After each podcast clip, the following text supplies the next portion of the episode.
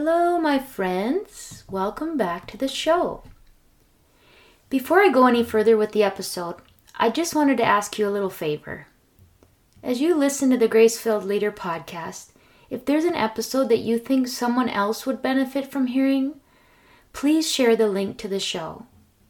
That's the best way for more women like you to find the show and hopefully get a bit more encouragement in their life and leadership journey. Okay, let's get to it. Today is a little different take on our leadership journey as women.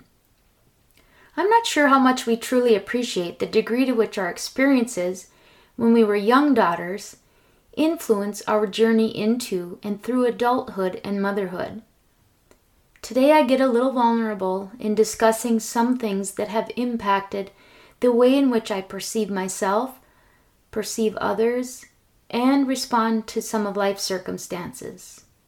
I look back for a bit at my youth, some experiences that contributed to my own inadequacy issues, and the freedom I have since found in the Lord. Stay tuned for a little walk down memory lane. Are you feeling exhausted, burned out, and unfulfilled in your leadership? Do you struggle with perfectionism and people pleasing? Do you find yourself left with no time or energy to care for yourself and your family? Hey, friend, welcome to the Grace Filled Leader Podcast. I'm Tanya, wife, mom, leader, and Jesus lover. For years, I tried to find success and worthiness the world's way, only to feel overwhelmed, anxious, and unfulfilled.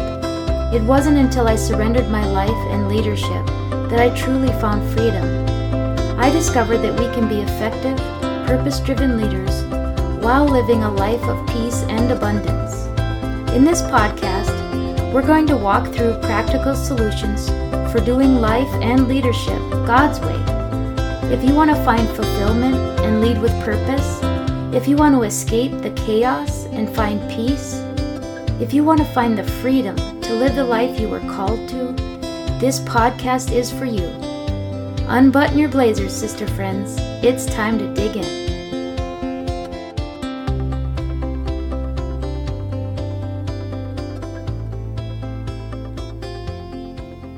Picture, if you will, the 1980s and the elementary school version of Mean Girls. I was in the fourth grade and had been enjoying a special and surprising admission into the Popular Girls Club. Being a farm girl without the right name, clothes, or status, I always felt this membership to be a bit tenuous. If I'm being honest, I never really felt a sense of ease or belonging. I guess you could call this my early experiences of what would become a lifetime of imposter syndrome. This particular week was to be the end of my membership, the canceling of my subscription to the VIP list. I had witnessed the pattern of behavior toward others before me. The leader of the pack would suddenly decide to focus the group's wrath on an undeserving soul. That person would be excluded from group discussions, picked last for kickball, whispered about, and alienated. Well, it was now my turn. The week was terrible. I was made to feel isolated, alone, humiliated, and unworthy. I became physically ill with anxiety. I didn't want to go to school and face another day of mean spirited exclusion. But I kept showing up and sitting with my fear. Ironically, there seemed to be a glimmer of hope on the Friday of the week that is forever etched in my memory. One of the primary foot soldiers in the group was sitting behind me on the school bus and was actually being friendly to me. She had started to make me feel like things were going to be okay. Just prior to boarding the bus, I had noticed her talking to the ringleader of the Mean Girls Club. I thought to myself, maybe she had decided to let me off the hook. Maybe she had decided that I was worthy to be a part of the group after all. Oh, what a relief I started to feel. As this deputy of sorts got up to get off the bus when we came to her stop, she patted me on the head, smiled, and told me to have a good weekend. I was so happy that she seemed to be welcoming me back into the inner circle. My thought process was quickly diverted as I reached up and felt the pile of sugar that had been patted into my hair. I sat there beside my twin sister, eyes burning and welling up with tears. My hope had been replaced once more with humiliation. Every point of insecurity seemed to rise to the surface. All of the attributes that caused me shame and insecurity seemed to come together to create the avatar that became the girl I saw in the mirror for most of my life. The girl I saw was chubby, poor, shy, alone, and afraid. She was unworthy and undesirable. Aside from the love of her family, she was unworthy of the love and acceptance of others. This girl would spend a lifetime trying to win the approval of others. It didn't matter that she was smart, loyal, loving, and kind. She wasn't wealthy, athletic, skinny, or confident. It didn't matter that academic and professional success would follow her. It was insignificant compared to the material and social blessings that others enjoyed. She had been rejected and would assume rejection was always waiting around the corner. With every achievement, there would be the proverbial shoe waiting to drop. There have been many experiences in life that bring me back to that little girl on the school bus. Every time I allow someone to make me feel small insignificant, and unworthy, I take a seat on that bus. Do you know this girl? Have you felt rejected by this world in a way that keeps you stuck in the infertile, barren, and unfruitful soil of self doubt, fear, and imposter syndrome? Have the feelings of insecurity and inadequacy caused you to overfunction overachieve, and constantly seek validation from others to affirm your value and worthiness? I see you, sister. But the good news is there is a better way. The way forward is a little different than the one the world likes to tell us. The world will tell us that the key to happiness is to focus on self love, self improvement, self acceptance, self awareness, and self confidence. I don't know about you, but I've been working on those things most of my life. And while I have periods of improved confidence, happiness, satisfaction, and purpose, I never quite get to the finish line. I lose momentum and end up looking for the next thing the next workout plan, the next diet, the next motivational quote, the next self help book, etc. The truth is, I've been looking in the wrong direction. I was looking to others for approval and acceptance. I was looking to myself for strength, endurance, and perseverance. I was looking to the temporary and not the eternal.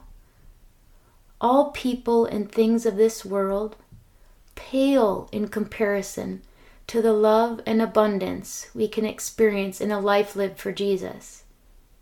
When I encounter people who choose not to see me for who I am, reject me, and lead me to feel like the little girl on the school bus, when I encounter the mean girls of my present, I'm learning to pause and take a new perspective.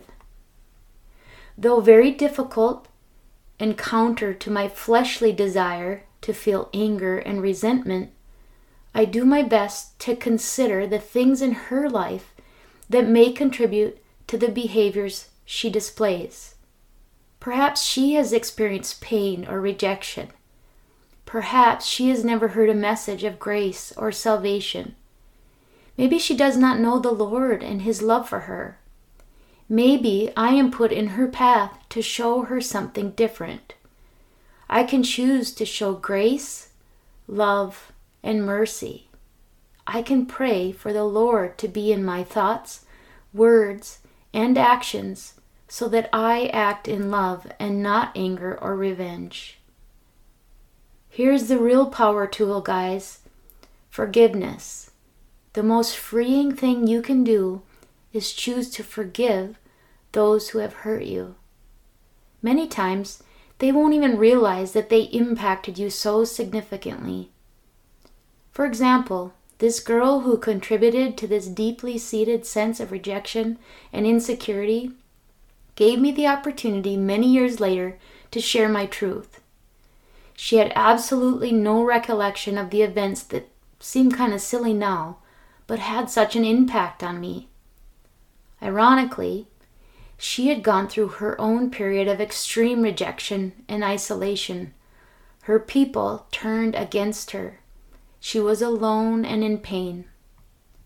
After going through that and moving on into adulthood, she went through other painful experiences and came to a point at which she was looking to make amends to people from her past. She reached out to see if she owed me any amends.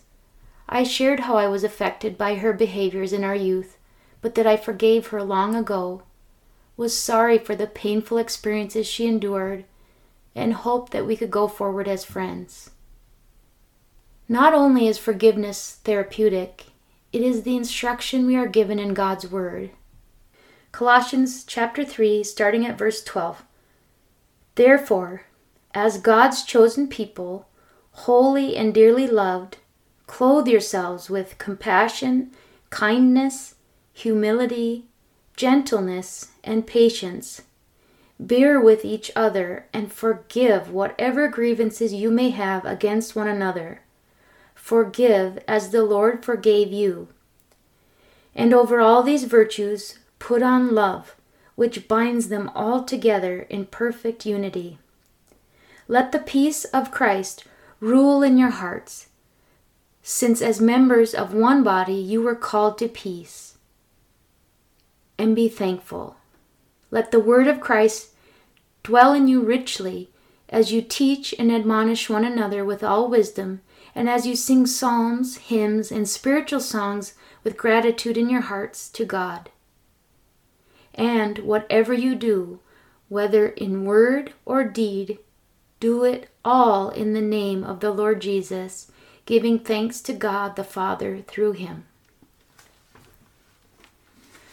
I think many of us have a person or event in our lives which caused us to feel rejected or unworthy. How will your own experience and the insight you have gained influence the way you help lead your children through their own experiences of rejection.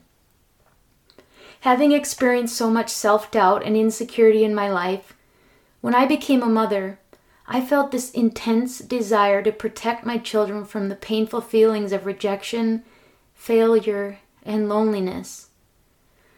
The unfortunate truth is, we will watch our children have painful experiences. I have watched both of my children experience disappointment and rejection. I have listened to them express feelings of self doubt and fear. I can feel the pain they feel and wish I could take it from them. I can't. But what I can do is share my own story and share the good news that comes with a growing relationship with Jesus and the knowledge of His faithfulness. I can share the ways in which the Lord has helped me find some peace and freedom from my own struggles with approval seeking. Most importantly, I can trust God's provision in their lives. I can trust that He is shrouding them with protection and calling them into relationship with Him. I can impart a message of reassurance and trust in a loving God that will never reject or forsake them. My friends, in times of trouble, when we feel alone, afraid, or rejected, rather than focusing our attention outward or inward, we ought to focus our attention upward. as it is written by the psalmist in Psalm 121. I lift my eyes to the hills. Where does my help come from? My help comes from the Lord, the Maker of heaven and earth. He will not let your foot slip. He who watches over you will not slumber. Indeed, he who watches over Israel will neither sleep nor slumber. The Lord watches over you. The Lord is your shade at your right hand. The sun will not harm you by day, nor the moon by night. The Lord will keep you from all harm. He will watch over your life. The Lord will watch over your coming and going, both now and forevermore. Amen, amen, and amen. Until next time, my friends, be grateful and be grace filled. I pray this episode blessed you, spoke to you, or encouraged you in some way. If so, please share it with a friend and head on over to Apple Podcasts to leave me a review. That's the only way for me to know if you are enjoying the show. Nothing blesses me more than to hear from you. Also, come on over to our free community, the Grace Filled Leader Facebook group. This is a great place for us to support one another on our faith and leadership journey. Now to Him who can do immeasurably more than we can ask or imagine, according to His power that is at work within us. Ephesians 3:20. Until next time, God bless you, friend.